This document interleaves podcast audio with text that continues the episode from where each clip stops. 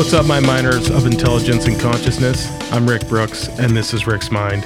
Today with me, I have Lauren Fjord, who is a trainer and a ancestral lifestyle coach and a fa- the founder of the Human Wild Co. Welcome to the show, brother. Hey, how's it going, guys? It's going well, man. Good, good to have you back. And I've been seeing you've been pretty active on the gram, and there's some sort of challenge that's going on for the Human Wild Co.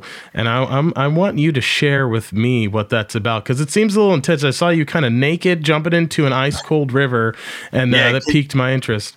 It kicked off this morning. Um, yeah, what uh, the gist of it is, we're trying to do cold exposure for seven days in a row.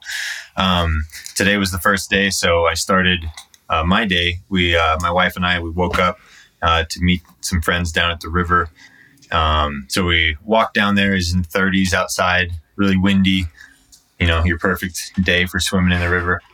Um, walked down there, and then I waited around for my buddy to get there. Then we stripped down, hopped in the river, sat in there for about three minutes, and uh, had a beautiful view looking uh, down the river on in the Deschutes. Yeah, so the the challenge is just that um, to get in cold water, whether it's a shower, whether it's something outside, whether you pour ice in your your bathtub. One of the guys, uh, Drew, I posted in my story, but he uh, bought a bunch of ice, filled up his bathtub full of ice, and um, sat in there for three minutes. yeah. Dude, that's that's awesome. And and what are some of the health benefits for the people that don't know of cold exposure? Yeah. So, in short, um, there are, are mental benefits, physical benefits, and performance benefits from cold exposure. Um, cold is a acts on every organ and system in the body, and so there's like probably too many benefits to really list out. But the I'm kind of listing a benefit each day, and today I was kind of talking about the benefit uh, for men in particular of boosting testosterone. And there have been all sorts of studies and different ways of kind of quantifying this, but um, cold exposure, cold exposure, and repeated cold exposure, kind of um, day to day, week to week, and throughout your life, can significantly boost men's testosterone levels. Um, and then, yeah, you've got. I think one of the easily overlooked aspects of cold exposure is simply just doing something hard. Um, you know, you can stand there at the edge of a cold river or cold lake and you can say, like, if I jump in there, it's not going to kill me. It might suck really bad at first, or you might think it's going to suck. It might be very uncomfortable. But if you kind of command yourself to do it, you control your breath, control your mind, and kind of um, put yourself in that situation and you survive it and you come out of that situation, um, you're a lot stronger mentally for it and everything else is just kind of easier um, after exposing yourself to that. And I think the, the the one that everybody has a little bit of exposure to is exercise. It acts in a similar way. Um, you know, doing a hard exercise, doing a hard workout, and the the endorphins and the feel good uh, chemicals in your body post doing that difficult thing kind of changes your perspective of everything else and kind of brightens your day. And so it's similar in that way. But yeah, so it's got, you know, mental benefits, it's got performance benefits, physical benefits. Um, and yeah. sleep benefits because one of the things that I started instituting, especially more recently, It was taking a cold shower. So I'm on a different kind of schedule now. Uh, life has just gotten so busy, and I started missing a lot of workouts. So today, I woke up at five, went to the gym, saunaed, and then took a cold shower just to wake up. Right. So if you if you get in the habit of taking a, a cold shower, if it, even if that's your your morning protocol, the first thing you do is take a cold shower. You're going to feel more. it's gonna wake you up, man, and also Yeah. help. Uh, and it it it. it it helps with temperature regulation. I'm I'm not hundred percent sure of the Yeah, science so- on that. So the reason why, like, and I kind of recommend this to people too, and in um, I've got some graphics on on sleep and improving that. But like you're saying, if you first thing in the morning, if one of the things you do is get in a cold shower, get in a cold like tub or lake or whatever the cold is, even if it's just going outside and it's cold outside and you're going for a walk, it um, lowers your skin temperature, which increases your core temperature. Yes. And so by increasing your core temperature, it starts to wake up your brain and get you your circadian rhythm kind of synced up with when you wake up and then when you're going to go back to sleep again. So Yes. like on the on the opposite end of that, before bed, if you take a hot shower or you jump in the sauna for a little bit, it heats up your skin temperature and it drops your core temperature. And then that starts to get you ready for bed. So those are two kind of nice ones that you can add in there. And I Absolutely. guess well, while we're bringing that up, I um, I can jump on there and, and, share a couple more kind of circadian anchors that I was talking about um, on Instagram pretty recently. But one of the biggest ones that I, I have clients and friends and just kind of share with people for syncing your circadian rhythm is getting sunlight first thing in the morning, getting sunlight middle of the day, and getting sunlight before bed.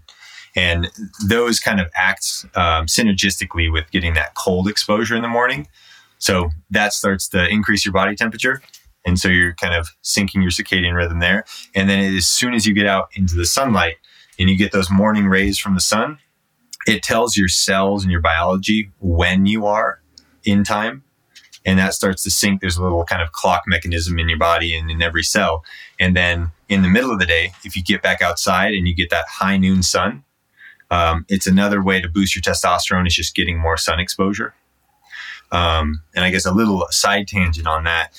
Um, I was looking at some some modern epidemiological information about how much time kids spend in front of screens versus outside now, and it's about four to seven minutes outside a day to seven hours of screen time a day. So just just to talk about that middle piece of getting that sunlight in the middle of the day on our skin, on our bodies, and increasing testosterone in young men developing children you know so um, and then the last one obviously getting those uh, those last rays of sunlight and then watching the actual sunset and that kind of syncs you back in and getting you ready for bed so those are kind of three anchors that i like to to share with people for from a lifestyle perspective but where where are you on um blue light blocking glasses because like the hmm. science is super sketchy on i i do it i i i'm not doing it now but like sometimes yeah. if i start having issues going to sleep i think i think it works but you know i also believe in a lot of yeah. woo woo so i just kind of want to get yeah. your take on that so blue light's very important um and and again if you're you know depending on where you're looking for quote unquote the science um there's a lot of people trying to sell products now and if there are studies that are promoting that, then that's going to help them sell things. So you always have to, I guess, have a critical eye when you're looking at something that is uh, can be commodified and sold. If the information that they're giving you is just so you can buy their product. Personally, um, I've played around with them in the past. Personally, I don't use them, and my kind of uh, the protocols that I use or just the the habits that um, uh, our family um, adheres to is we um, like I said, try and get sunlight in the morning, try and get sunlight in the middle of the day, try and get sunlight at night. But then with screens, you know, having bright lights on in the morning inside your house is also beneficial. Having the light from screens in the morning and through the day is also can be beneficial because those are just more lights and, and it's totally fine to get those. Um, but then after the sun sets, if you are going to do a little bit more work on your computer or on your phone, um, it's pretty standard, or you can download apps that dim your screen and change the, the spectrum of light that is coming away from them. You can turn them down. And then also, um, we shut off all of the house lights after the sun goes down and just put on candles. We've got beeswax candles that we make. We put them on the table in the bathroom and we just kind of do a low light thing. Um, you can try and get most of your work done before the sun goes down. And then also, um, if you view the sunset at night, it actually um, helps you be a little bit more protected against blue light in the evening messing up your circadian rhythm because it's syncing your circadian clock and then it's less confused by that other additional input. So, I guess in short, just kind of avoiding it, using built-in apps that, you know, do the blue light blocking for you. And they do it much more efficiently because they're literally like it's telling the computer to not send that out rather than trusting little glasses on your face, you know, and then light still gets around the corners and stuff. Mm-hmm. Yeah, that, that's yeah. fascinating. So wait, wait, you you your your house is lit by candlelight at night. Yeah, night? we've um, actually sitting right next to me right here. So this is this is all beeswax right here. This is like I don't know, like five pounds. We've got a, a bunch of bricks of them over here. Uh-huh. We we melt them down and make our own candles. Um, so we've got a big stockpile of those.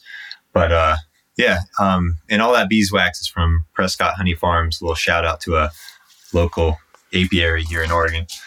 But man, that's dude, that's that's pretty wild, man. Like how how long have you been instituting that protocol? Um, past few years, yeah. Uh, you don't watch you're you're not watching any TV at night, are you? Not really. I mean, occasionally, if um, well, I guess the TV watching has shifted drastically simply because we have a nine month old baby. Yeah. Um, and Congratulations. You know, thank you. um, we're you know we're not too keen on screen time for ourselves, and we're definitely not planning on instituting any screen time for him um, for the foreseeable future until he's you know up and bigger and stuff. Just there's no reason for it. You know, his developing brain, he's got so much going on in the physical world, and he doesn't need to be entertained or babysat by screens and what that does to him. So by virtue of that and how um, involved we are with his life, we watch a lot less like Netflix or whatever. Mm-hmm. Um, but yeah, um, typically trying not to do screens too much into the evening. We don't have a TV in the house. The biggest screen we have is my 13 inch MacBook. So you know, we might watch something time to time when he's taking a nap, but other than that, definitely no a lot way. less. Yeah, yeah, yeah I, that's just kind of as a father. How do you? Because I'm trying to put this into words, technology obviously has a large role in our society, mm-hmm. and I'm I'm I'm on your side of the fence when it comes to technology and like young minds. I don't think it's necessarily the best. I think people need to learn how to play. They need to learn how to be in their body and you know coordination. All, all, all those skills are incredibly important. But I but do you also have a fear that like or, or a better a better question rather is are you going to allow your son to interact with technology because it is here to stay and you don't necessarily want them to be behind. So how do you plan on walking that line? Oh totally. Um, for me it's pretty easy i guess in in practice what i've got going there. But i just wanted to add to you were saying you know the dangers of technology and younger generations. Mm-hmm. um, i think all of us kind of hit a sweet spot. I was having we this did. conversation earlier with uh with somebody else where like the older people are getting blindsided by tech right now because they don't understand the power of it and how like things like Instagram are like controlling that, you know, like like mm. sucking their attention. And I've seen this with parents and different people. You'll just see them like so mindlessly zoned in. And then I mean you can get that with any demographic, but especially older folks and then the younger people that grew up with this tech. But then you have like myself, I grew up didn't have a smartphone until like college. I mean, I was kind of like, I just, I was a little bit behind on that. There were people that got it before me, but I had like a flip Razr all through high school, didn't mm-hmm. need anything else. Uh, got a girlfriend out of state, bought a smartphone, went to college, needed it for college, that sort of thing. But mm-hmm. to answer your question, um, it's kind of, I, I, guess I have a, a parenting principle that I think I'm going to apply to most things, and this included is, and also I think it's a misnomer. Maybe there are folks that think that because I'm an ancestral kind of coach, lifestyle and, and all of the above, I I would shun modern technology or something like that, and that's pretty ridiculous. Um, I, I, definitely embrace technology and using it as a tool, um, but I, I, think that we should um, have more of an appreciation for ancestral wisdom and understanding the environment that forged our genome and our biology, and realize that we are still that primal human living in a very different environment. So, like, our biology still responds to all the same cues, but we have drastically changed our environment to the in the past like few minutes of the 24 hours that humans have been on the planet. Like, if mm-hmm. you think about it like that, yes, like it's past few seconds of that, you know, analog clock face that we have shifted everything. So, I think that it's important to realize, you know, that um, just because we have it doesn't mean it's the best thing ever. And we need to be critical in deciding if something is detrimental. But specifically to your question, I'm absolutely going to teach my kid everything I know about crypto technology, you know, like graphic design. Like I'm, I'm pretty um, savvy in the tech world where like I made my own website. I do photography, graphic art. Um, I do a little bit of crypto trading. Um, you know, so I, I dabble and I try and stay informed. And I think that keeping like from a, a child, keeping them privy and aware and capable so that they can make their own decisions and they could know why they might want to be averse to something rather than trying to shelter them, you know? Yeah. I, and I agree with you because I, I think you got to use tech as a tool.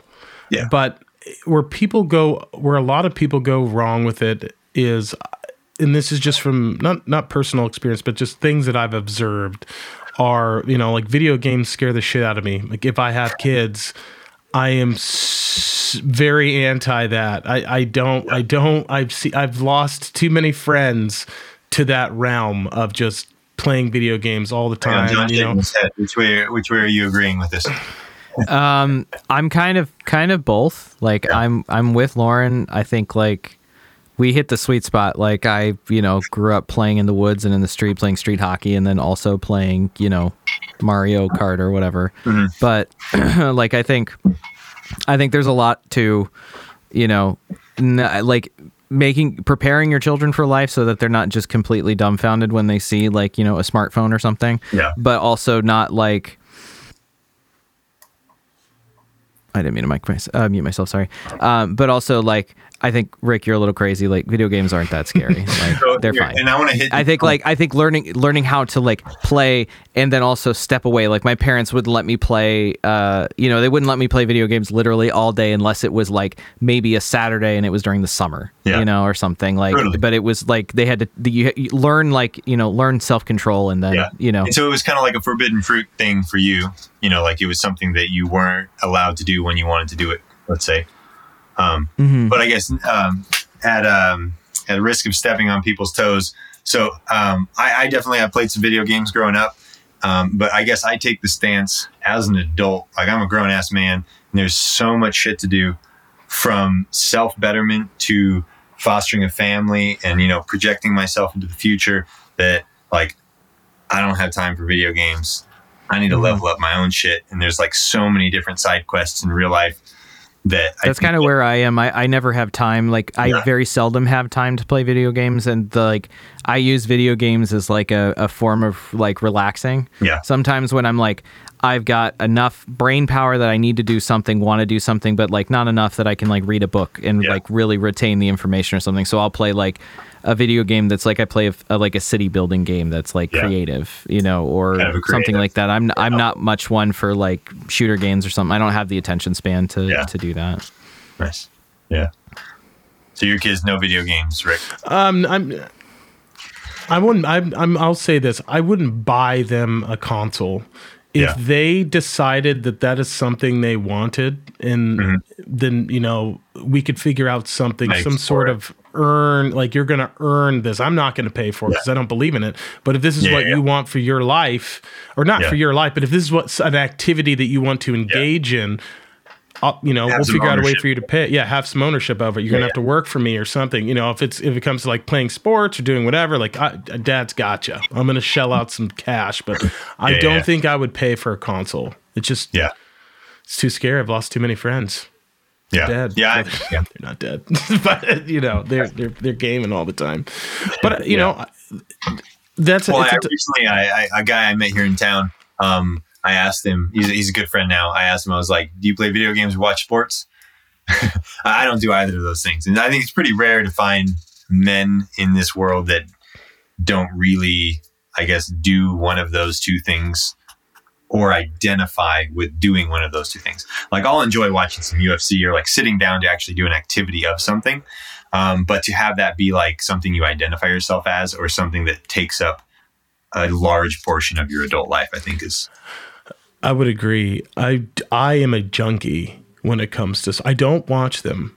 Um, Yeah. But if they're if I'm at a restaurant or something Yeah. and a and a game's on, I it's like it's like it's like a junkie that's around a, a big bag of heroin or whatever. I'm, I just want to mainline it into my veins. I fucking love sports, Yeah. but it, it- to me it's the NFL, which is my pretty much number one besides UFC it's like three hours and there's multiple games on and i could i would just sit there all day and waste time and i Yeah. can't do that anymore i've got i've got too much shit I have to do. I've got this I've got this podcast run. I got a full-time job. I've got other projects I'm working. I don't have time for it. I wish I did. I guess that's a good tie-in to like um, things that aren't necessarily sports and things, but you recognize your shortcoming when it comes to or the addictiveness of seeing or watching sports. Um, I was having a conversation with a client earlier today, and they finally had this little epiphany of a certain food that when they eat that, that it is just like their gateway of like wanting and feeling more munchy into other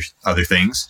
Um, and it, it like I guess in the food realm, it it gets a little bit sticky because there's actually food chemists that are constructing and engineering food to be hyper palatable and do that and hijack our biology. Um, so that that's why one of the things I, I always keep try and keep all my clients away from is natural flavors, which seems like you know, it's it's one of those tricky things that most people don't even know to try and avoid that. But short of vegetable oil as an ingredient to avoid, it is like probably the hardest thing to avoid. Um, like most kombuchas that you can buy, natural flavors. Like every like there's chocolate with natural flavoring in it. Oh, like and and it's a huge problem like not even talking about the fact that like natural flavoring has its own issues the fact that our food doesn't taste good enough or that like like what are the I don't know if systemic's the right word here, but like what are the bigger implications of why we need to put natural flavoring in all of our stuff? Or do we need to or, or do we not need to and we're doing it simply because we can make things addictive and we can put in byproducts and we can put in other things that cause like long-term issues for people so that's kind of a big ball of wax that i wasn't planning on opening up, but I just I mean, I, I preach, there. Lauren. You, you, I think, you I think you're right. What I'm gonna I'm gonna mention something, and if you say it's bad, I'm gonna feel vindicated, but also a little pissed off. I have a long held conspiracy theory that I'm addicted to uh, fucking sparkling water in the okay, cans, so Lacroix. we got, we got a whole rabbit hole to go down. Um, They're not good. So, they cause cancer. I know it. They have to. Well, oh, I mean, you're drinking plastic for starting. So, I mean, th- there's a whole bunch of issues going on here, but microplastics in any aluminum can is, is a completely real thing. Outside of that, it's hard to find any water that doesn't have plastic in it, but you can look up measurable amounts of plastic in a lot of these companies, along with the natural flavoring issue. So, yeah, there's a bunch of issues there. And so the addictiveness is probably coming from the hyperpalatability of the natural flavoring themselves. But then also, like every time I go, like, and I see somebody drinking out of a can, I'm like, you're drinking plastic. Like, we got plastic. Our clothes are made of plastic. Our food has plastic in it. Our food is wrapped in plastic. Our beverages have plastic in there. You know, like, it's, it's really hard to get away from. And so rather than getting really um, kind of depressed about the whole situation. I'm so fucking upset right now. I knew it, dude. I, I'm loving I this, it. by the way. I love, I love, uh, like I do this to Rick all the time with politics and with like environmental science and stuff like this. That it's like, hey, here's this horrible feedback cycle no one knew about. Let's, yeah. we're, we're dying. Yeah, and but so it's, it's fun to watch from the outside. Yeah, let me let me put a little positive spin on this though, because it's easy to get down the rabbit hole of how everything's broken and, and sucks and yeah. killing us. Um, well, on, that note, we're all going to die anyway. So, yeah, hundred percent. Um, to spin it back, um, you know, there are things that we have control over. There are things that we don't have control over, and doing everything perfectly all the time is not possible.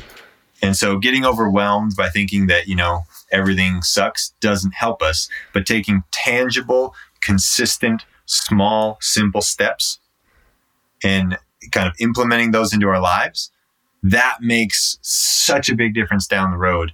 And it's something that is so simple when you hear it. It's like, yeah, that's obvious. But I think the the real crux there is that um, so yeah, it's simple. If you take a positive step and you implement it in your life and you do it daily, that will amount to big things. But on the inverse, if you don't do that, the absence of that is going to be filled with other decisions because you can't do nothing. Doing nothing is an action. And that accumulates to take you in another direction. So we have people making conscious good decisions to move one way or conscious or uh, subconscious or conscious decisions to move in a, in a bad direction.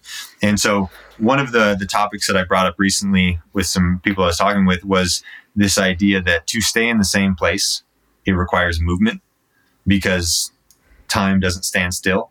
In the same way that if you're treading water and you want to stay above water, you have to move.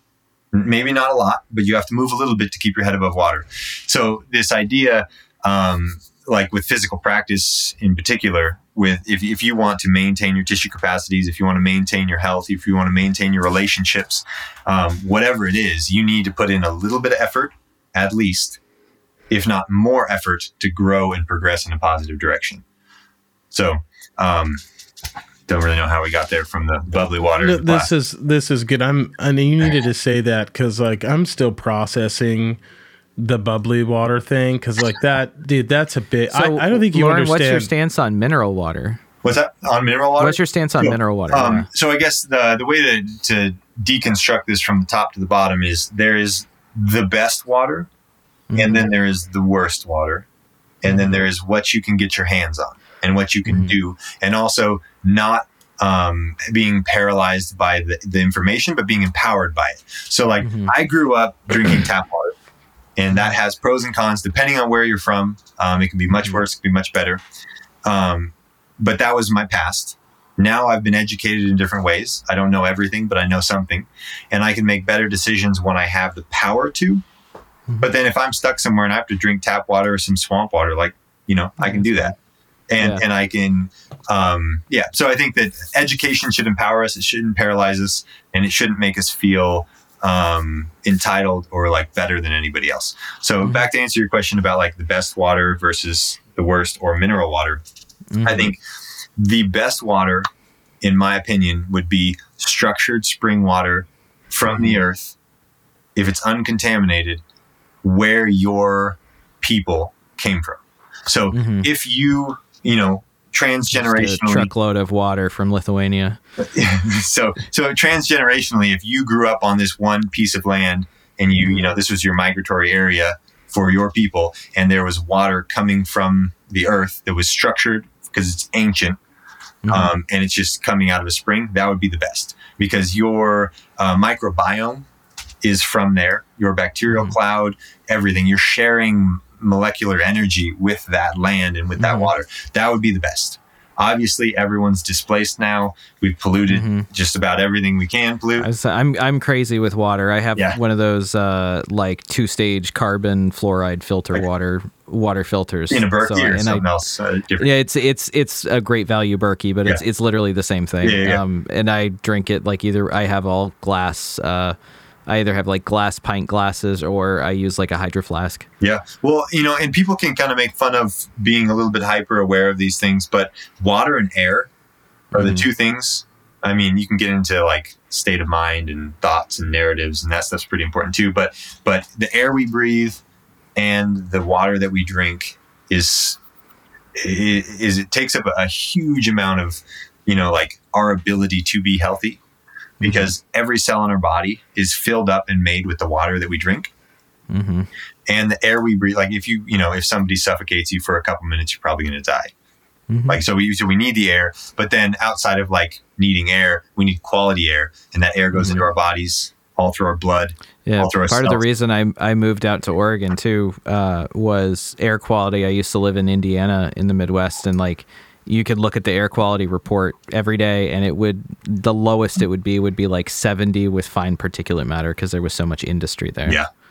yeah um, and I, I feel like i don't know some people became more aware after the fires a couple of years ago here but um, I, I really like the app um, uh, iq air i think that's Mhm. what it is um, and it has like you can scrub on a map and look at the the, the air quality in different places and you can look at the Mhm. different um, particles like the, the uh, pm 2.5s Mhm. different pollutants in the air um, Yeah. and so we we've got some pretty nice air filters in our house, and we're, we're pretty strict about that too.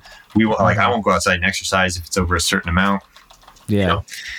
but yeah, Really, you, you- you're. I didn't. Um, the only time the air has been an issue is definitely when the fires happen. And honestly, like like last week, um, I think there was a fire in Camas and the, the wind blew down, and that kind of fucked me up, dude. I got sick. My, you know, it was, Yeah. it was awful. Um, as far as water, I'm a tap guy. I drink tap water and with ice in it.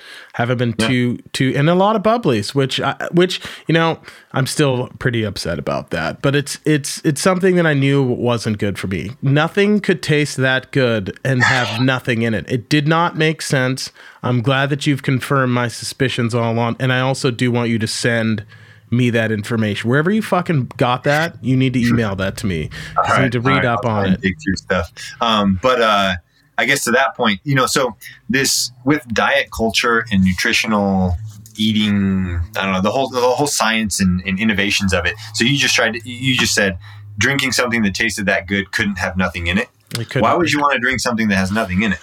Well, Like, I mean, you know, it's just like I'm saying. I I, I got really into bubblies because I'm doing Yeah. um, a three three fifty five challenge, right? So Yeah. I get ten mulligan days a year to like drink, to have a cocktail or to get drunk or whatever, Yeah, however I want to spend them. Yeah. So in order to kind of mitigate my drinking, I would buy like if I was going to go to a party or a gathering or whatever, I would just get like a bubbly water, something like a Yeah. LaCroix or a, a, a bubbly, and uh, I'd I'd bring a case of that and I just drink it as a like Yeah. you know socially, and then that kind of led into me going to Costco, Kirkland, and uh, buying the massive uh, flats of it and living the dream. Yeah. Yeah. So I guess a couple things there. Like one, um, if if the the the binary question was you drinking in excess or having a bubbly water, Yeah. the the option having a bubbly water is probably the better option, right? Right on. Yeah. Good. So like you know, life is all full of these choices where it's not like you're you're we're not necessarily always going for perfect. We're going for the better. Yeah. But then you have to look at the fallout. The fallout is you're potentially addicted and spending more money than you should on them, and you got them all up in your house, and you know They're, they're maybe everywhere. They're, Yeah. No, they're everywhere, dude. I got like cases in the garage right now Yeah. on Yeah. deck. I'm not running out. Are you kidding me? this isn't a game. No, just yeah. Yeah. So yeah. And and two, you know, like I think that people my goal as a coach is to um, empower people to have the education to make the decisions for themselves. And that's one of the reasons why I like working with adults. I, I work with the full spectrum. I've worked with like um, from zero to the grave, literally. Um, and I really like just working with adults that have enough future ahead of them that they can make a pretty good shift and they could, you know, make something different of themselves. And they're old enough to take accountability and ownership for their actions and do what I tell them to do if they want to. Um, but I think that people should be informed and then they should make decisions out of an informed position rather than an out of fear or out of not knowing, um, out of ignorance. And we're all, like I said at the beginning, like we said, we're all going to die and everything actually kills us. Not eating food kills you. Eating food kills you just through the process of metabolism and Mhm. creating waste, cellular waste in our body. So like everything is constructive to some degree. Um, I believe that, you know, we should choose our abuses and our discomforts. And I think that a lot of times you can choose things that have a lot of net positives. And then actually, um, kind of like, uh, John, you were talking about how, you know, to decompress and to kind of shift your mind from the intellectual side, you like to play video games that are kind of just Mhm. no brainers, just kind of creative outlet. I think that having something that ticks those boxes is paramount Mhm. but maybe there's a better thing that you could choose that yields more lateral gains in your life that strengthens relationships you know like um and again it's not just to shit on that activity. No. It- you know like and i think that we can do that intentionally and dissect our lives. I can do that totally and i'm still working in that process of you know like does this activity check the boxes i want? Could it check more? Could it be better or worse? You know and, and Mhm. just being deliberate with with what we do because Yeah. time is very valuable and limited you know? Mhm. that's the one commodity that you know I don't think people value as much as they should. You you could hmm. ask Warren Buffett, he'd give you all of his money if he could be 30 again or 20 again. It's the one thing that the the the richest not not the richest man in the world has never bought one second worth of time. Right? Yeah. Back. It just you can't get it back. It's it's it's incredible and it's really sad and and I think that, you know, figuring out the best way to utilize your time is probably the most important thing that any of us could do. well and all of these free social platforms are harnessing and monetizing our time and um like i i've been I, I, talk to my clients about this, and I have this own struggles kind of in my own life with like Instagram, for example, is um, a tool. Talking about tools and technology, it's a tool that I use, and I I am trying to use better um, as of the past couple months for my business. Um, I want to preface a little bit real fast about um, kind of how I come to business and value. So, like when I started my business, I tried to lay out the life that I wanted and how my business fit into that. And then how my business fits into that. When I do my business, I wanted to create value for other people, like true value, not money. And I wanted to create value for myself, not money necessarily. Like it has to do the money part, but that's just a lateral gain, but it needs to create actual value for me. So, kind of talking to choosing the best thing that ticks the most boxes, there are a lot of jobs that I could do. I, I have a lot of different skills, but uh, some of those wouldn't create value for me. Some of those wouldn't create value for other people. They might all make money, but I wanted something that fits into the lifestyle I want, something that creates value for other people, something that creates value for me. Um, and to tie it back into Instagram, so I, I need to really be mindful to use Instagram as a tool as a business owner. But then there are other people on Instagram that I need to communicate with that aren't business owners. So why should they be on Instagram? And I argue that there is a good way for people that aren't business owners to use Instagram to learn and to connect with people that they could never connect with, to get an audience or to communicate with people that they just, you know, we, we would never have that opportunity outside of the social platform. But it takes so much education and intentional, um, an intentional approach to not just get sucked down a line of reels. uh, oh my, and discipline. Yeah, for sure. Yeah. Rick and I have this conversation all the time about how to use social media. Yeah. It's a, it's something cause it, you know, trying to grow an audience on the podcast, it's like that, the, the amount of attention to detail and targeted engagement that like we would have to do mm-hmm.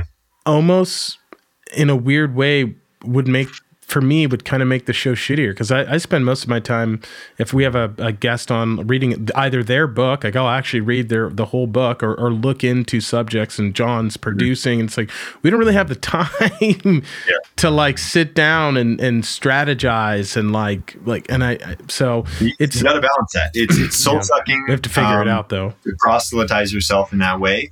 And i've i've been working really hard at trying to. So like I, you know, I've got young family, little kid. My wife works full time. We're both kind of uh, stay at home parents while working full time, and balancing the you know leveraging social media as a platform to communicate with people at large, and um, being able to stay present with my family. And in the past couple weeks, I've I've noticed this actual shift in my mind where like when I'm being so present on social media, um, even if it's you know I'm, I'm trying to reach people and connect and create real value when i turn that off and go back to my family i have there's a serious transition time to be able to be present again.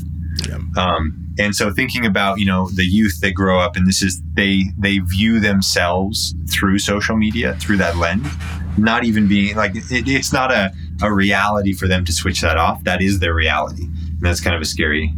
That is a scary thing, um, and I do want to. I, I want to stay on this, but I also want to move on to, to kind of mm-hmm. diet. But I, I, it's it's terrifying because there's so much.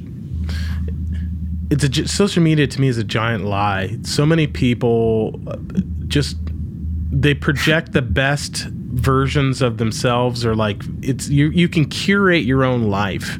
It you don't you, misnomers exactly. to a, to a huge degree. Um, like and i think everybody kind of has felt this and understands this but um, having just uh, my wife just had a kid recently the um, the area one of the areas that's very detrimental i think is um, all of the cultural narratives and sayings and statements around like uh, postpartum, bouncing back, getting your body back, going straight back to exercise, um, and and showing off, like you said, the glamour moments, the things that are your life's highlight reel that might not even be real, like it might be contrived moments that aren't even you know your best moments, and then people, and it's it's the human condition, I believe, to believe that.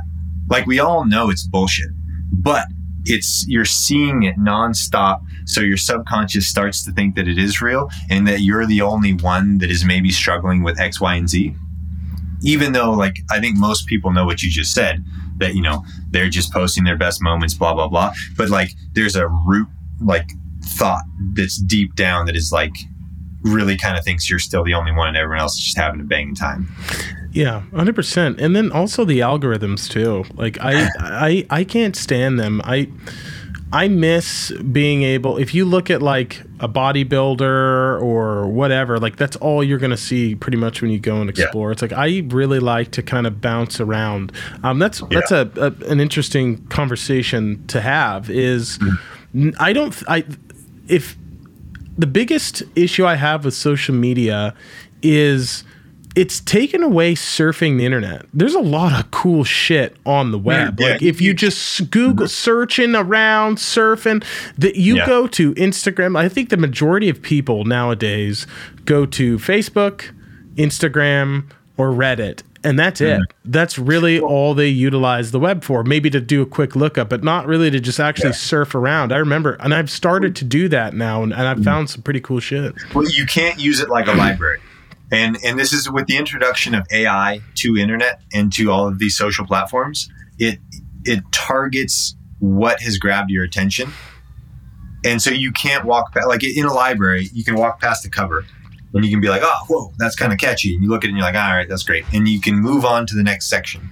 Mm-hmm. But on any social platform with AI seeing what caught your attention, it will like like a Hogwarts room, like shift the library and put new books down there, and you're just going to be saying the same thing, and it's going to slowly warp and get more and more narrow into yeah. the thing that catches your attention the most. And so it really is this kind of attention funnel, and that's kind of tying back into Instagram has the potential to be an amazing platform for connection, value, and business, but because of the introduction of of selling, marketing, and ad space, and using AI to target people's attention, it is um, pulling away from that and making it really hard to use genuinely. And then if you want to use it as a tool, you have to be really tricky and you have to really devote like way more time than is natural. Yeah. Yeah. Yeah. There's definitely a way. Now, one, another thing I wanted to talk to you about was was kind of diet. Like, where do you kind of stack up? Because I've been I've been tricked. I've I've gone keto. I, I had a great time mm. doing that, and then more recently, I find myself being attracted to the things that Paul Saladino is saying, who's like carnivore 2.0, where it's like I'm only eating meat and I'm gonna eat some fresh fruit and that's it. I, I don't think that that's I like vegetables, so that's not mm. that's not a that's not going to work for me. But I am, I want to try it. So I wonder, where do you kind of stack up um, when it comes to your diet? Yeah.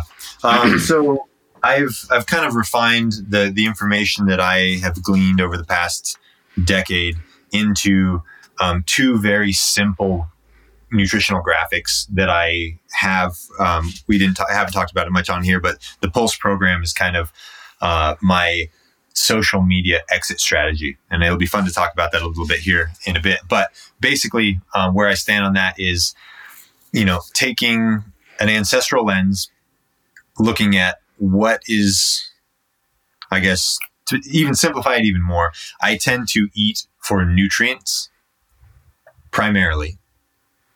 And then by virtue of biology and things tasting good and the way that we've evolved, like things that are nutrient dense taste good.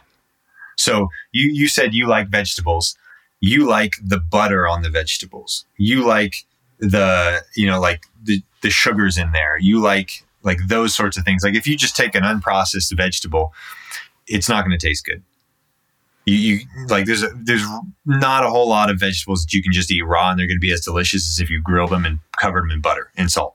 Um, but and then a quick aside to that, all of the vegetables we have available to us now were not the vegetables that were around pre like tomfoolery and like kind of frankenfood status. They're stuff. they're all they're all genetically modified organisms. Well, not they're selectively, selectively bred, and some of them genetically modified. Um, I have a book on the shelf in the other room called um, "Eating on the Wild Side," and it is a book that is um, it's really brilliant the way that it was w- written. Um, it's each chapter is devoted to a different group of vegetable or fruit. So like alliums would be a, a chapter. Um, there's, like, nightshades. garlic.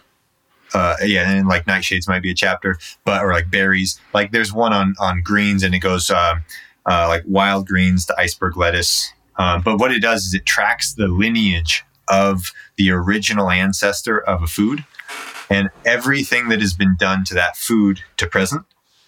And the references in the back of this book are like a third of the book. And like they even, this lady even pulls from like, um, like Pilgrim's journals, uh, like about corn, and like she's so well sourced, um, and it's it's really amazing read. Corn probably has the craziest history. Dude, Um, I know. corn with like a like a, a- an atomic bomb, like we radiated shit out of that. We we've done so many things to our to our food. So I guess um, back to like what I do. Um, there's a lot of nuance to it, but in short, I I'm not dogmatic with my diet. I understand that nutrients is the most important part first, because there are a lot of people that are starving on a nutrient level. Um, like there are an excess of calories, but there is so few nutrients floating around. Um, and I think if I could share like one tidbit about nutrition to people, I would say that understanding that um, animal sources of food are the most nutrient dense. Like Especially like, their internal organs as well. well, I mean, even just the meat, like you know, and all of it. Like it is so far superior now to any vegetable that you could ever buy in the grocery store. And there's a lot of reasons that too. Um, you know, because if if you look at a vegetable, and and this isn't just like a, a carnivore rant or anything. I'm by no means a carnivore. Um, I, I eat a, a whole assortment of things, but uh, like if you take any vegetable in the grocery store, one, it is only as nutrient rich as the soil that it was grown in. One, that's step one. Okay. Um, it is most likely covered in all sorts of pesticides if it is not organic. And if it is organic, there's a whole host of pesticides that are organic certified. So I don't really know the nuances there.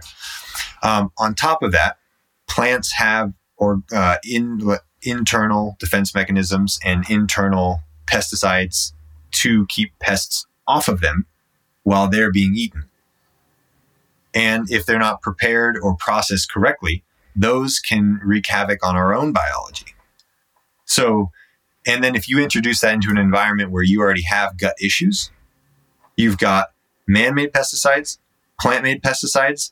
It's basically like toxic cardboard at worst or just cardboard at best coming from a grocery store. That's different than if you're sourcing locally grown, organic, nutrient dense, like fortified soil. Like that's going to be better because it's picked at like chief ripeness. But still, hands down, if you go kill a goat and eat it, that is going to have way more nutrients in every capacity that you could ever imagine from any plant. So I think that's the first myth. It's, it doesn't mean don't eat vegetables. It just means understand where your nutrients are coming from. And then that can orient you. And then I would say um, if there are two things that I would have people avoid vegetable oil and natural flavoring. Seed oil, man, it's the devil.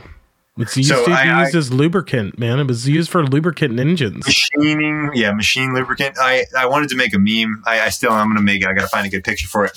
I want to make a meme that's like when you find out, like you go to your homie's house and you find out they still cook with vegetable oil.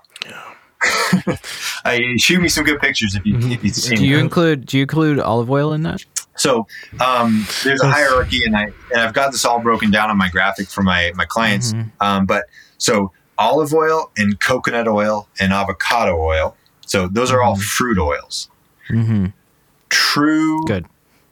olive oil from like organic, fresh olives and pressed and Mhm. cold pressed, so it's not oxidized, stored in glass, not Mhm. plastic, um, not cut with vegetable oils, not transported across the planet, has unique, amazing benefits, and it can be a, great thing to eat. Same with coconut oil, like it's a damn near miracle product. But we live in the Pacific Northwest. Do you see any coconut trees growing around here? I have a lot of palm trees, but no coconut. Yeah. So you there's the the ethical implications of where those things are coming from, but Mhm. strictly from like a like a vanity standpoint and a health standpoint. Um, coconut oil, for example, is often um, aside from the ethics, it's it's like washed with lye, bleached back white, stored in plastic, Gross. rancid. So that's even the organic stuff sometimes. So there's that problem with coconut oil. With olive oil, a lot of times it's heated to a high heat. hmm It's stored in plastic, so it's back to the plastic world. It's cut with other s- vegetable Yeah, oils, that's a soy huge oil. problem. Mhm. That's a Um, huge honey. problem. Like honey is cut with corn syrup these days. hmm Um, rice so, syrup too. So I guess what I tell people is like, one, if I get tallow or lard from my local butcher or my local farmer, it Mhm. traveled 20 miles. I know exactly what's in it. I can render it down and put it in glass. Why would I source a subpar product that could be like offending my body in a lot of different ways and the workers on the property and like you know so i would definitely say and i still use this on my graphic for a gateway is transition to coconut oil. Even if it's Mhm. shitty coconut oil that's going to be better than eating shitty vegetable oil. Yeah. so transition to coconut oil transition to butter transition to olive oil transition to avocado oil but that's the baby step. That's the first move. Then get on tallow. That's just like like full stop like i for the past like it's been three coming on four years that i've exclusively cooked with lard and tallow that I'm i've on- rendered myself. I'm on the butter train. I'm on the Yeah. Kerrygold butter. That's, Mhm. that's where And- I'm at. There was a whole tobacco with Kerrygold not being grass fed and yada oh yada yada fuck, man! Really? Come on, dude. It's corporate. Of once you course, it's get big, bullshit. yep. Once you get big, you got to cut margins, and that kind of, I guess, dovetailing back into my own little plug on my exit strategy and the Pulse program and stuff.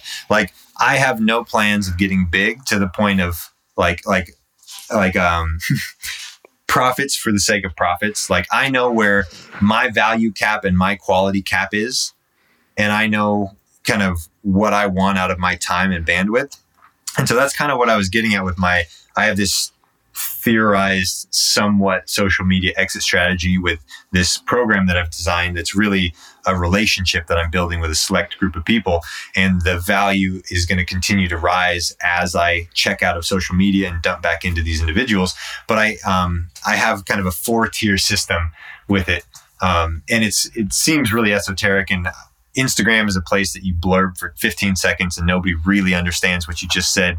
Like the the the challenge, the ice bath challenge that I had, I, I have like two frames and a couple words that explain the two rules, and almost nobody got the second rule. but, so like it's a really hard platform to connect with people genuinely. But I guess um, in short, like what I've tried to make with the Pulse program is I've got the training components from flexibility, strength, skill, joint work. Um, I've got the resources from the sleep work, the nutritional work.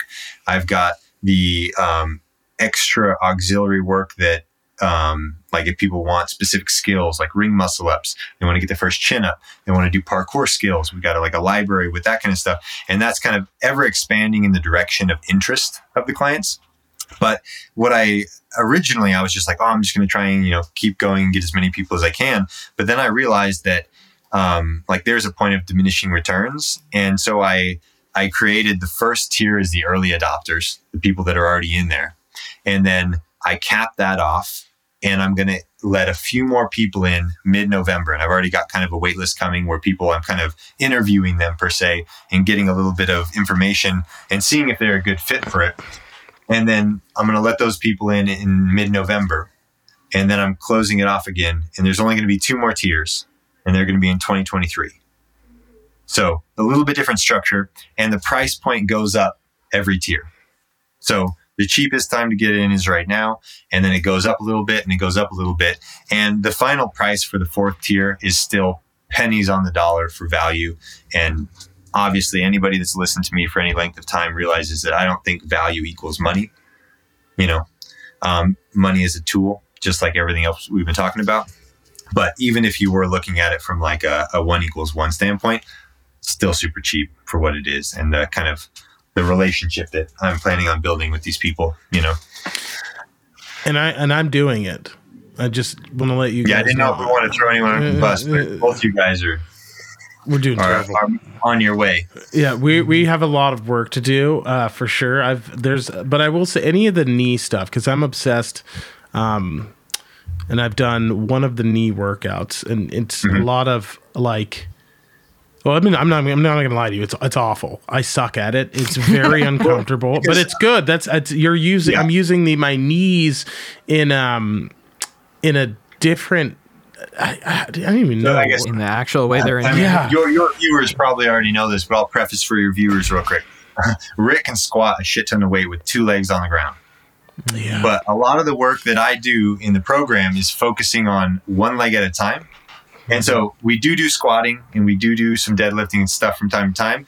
But I think that building up your capacity to utilize one leg Yeah. makes both legs have the ability to work independently yeah. and you can be more intelligent on one leg or the other. Yeah. And each joint has to carry the the workload the joint is supposed to. So your ankle has to work like an ankle, your knee has to work like a knee, your hip has to work like a hip. Yep. Um, and like I was working with an older client, I still do clients in person um, the other day, and we were just working on single leg squats off a chair, and like. And we were doing it on kind of a squishy surface, so there's a lot of balance required and a little bit of stability.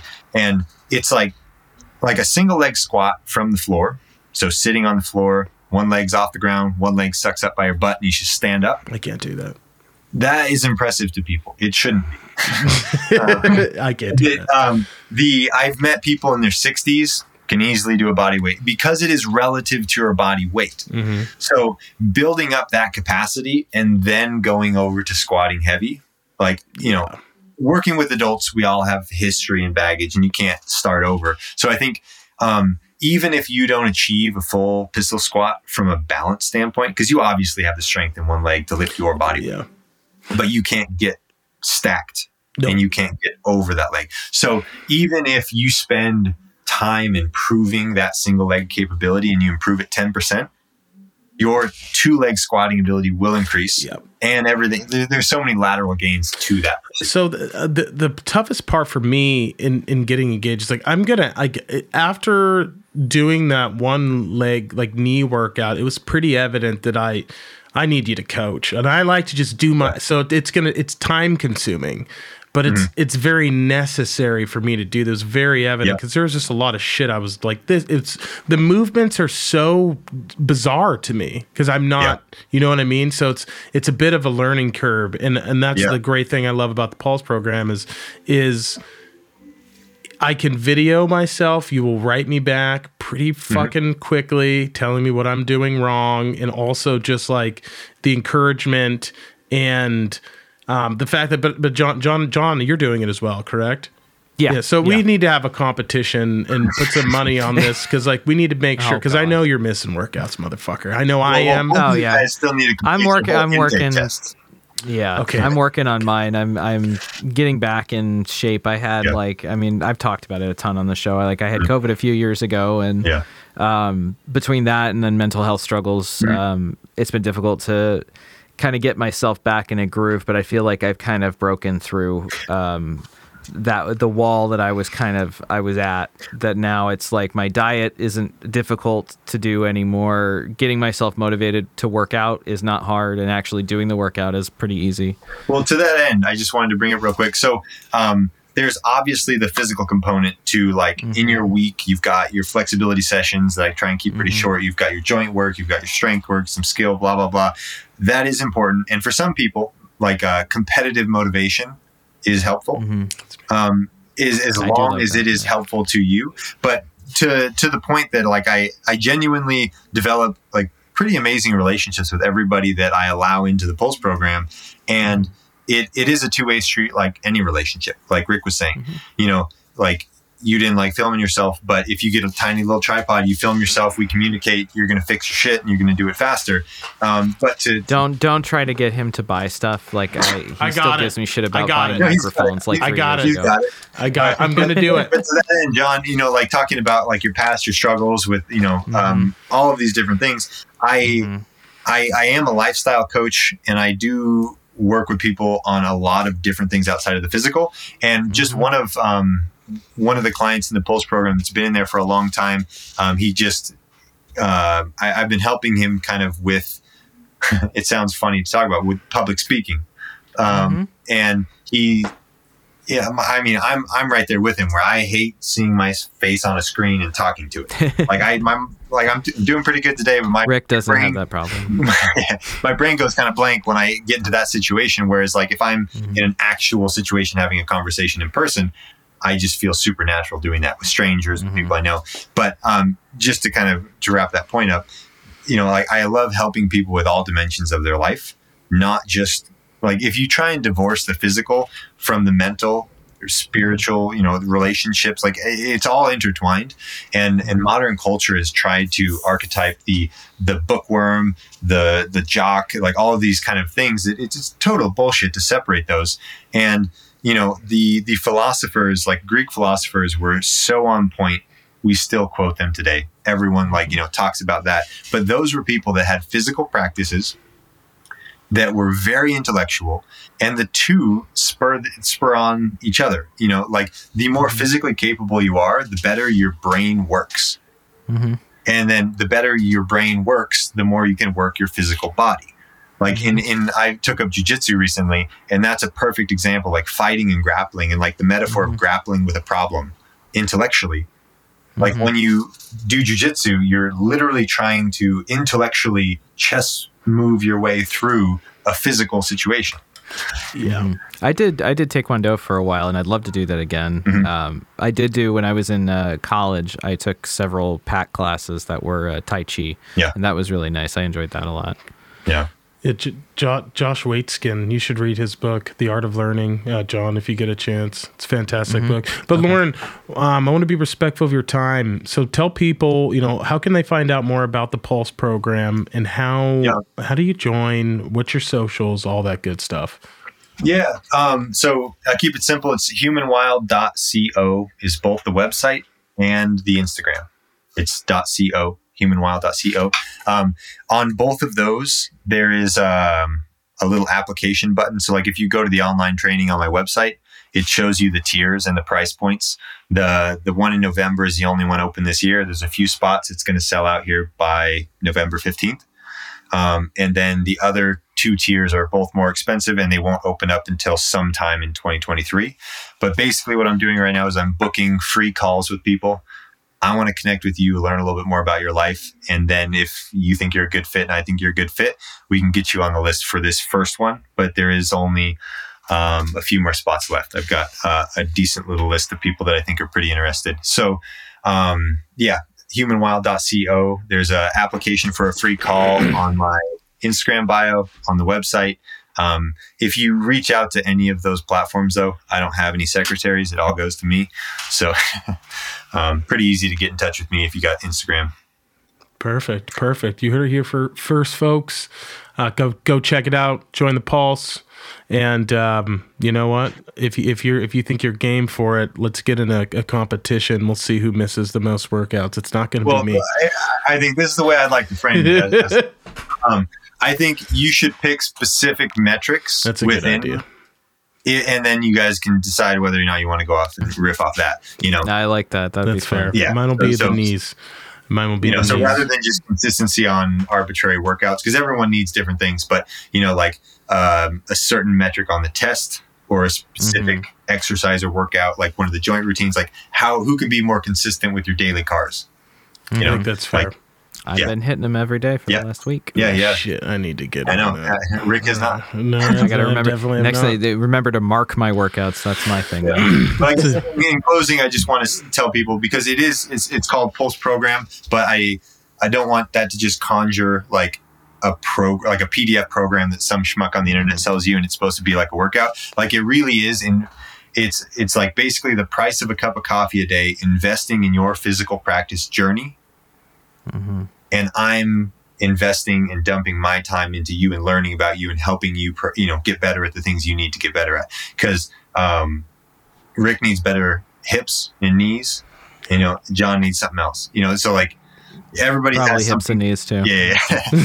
so you know, we we all got our things that we need to work on, and when you go through the intake tests, I can help you interpret that and we can focus and prioritize. And, and even as much as 10 deliberate minutes a day on something that you need Mhm. is going to start moving the needle in the right direction versus not doing that 10 minutes. Yep.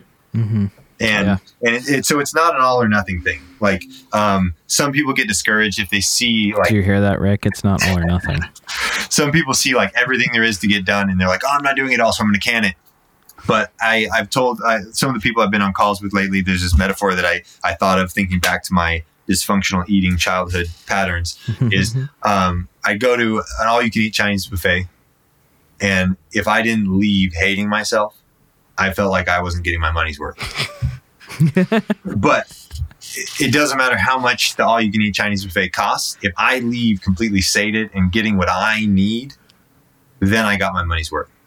And so this is obviously I bet you just you, what it I bet is. you just destroyed Golden Corral. yeah, but yeah, you know, so that's, that's some stuff there. Well, listen, man. Thanks so much for coming on. It's always a pleasure.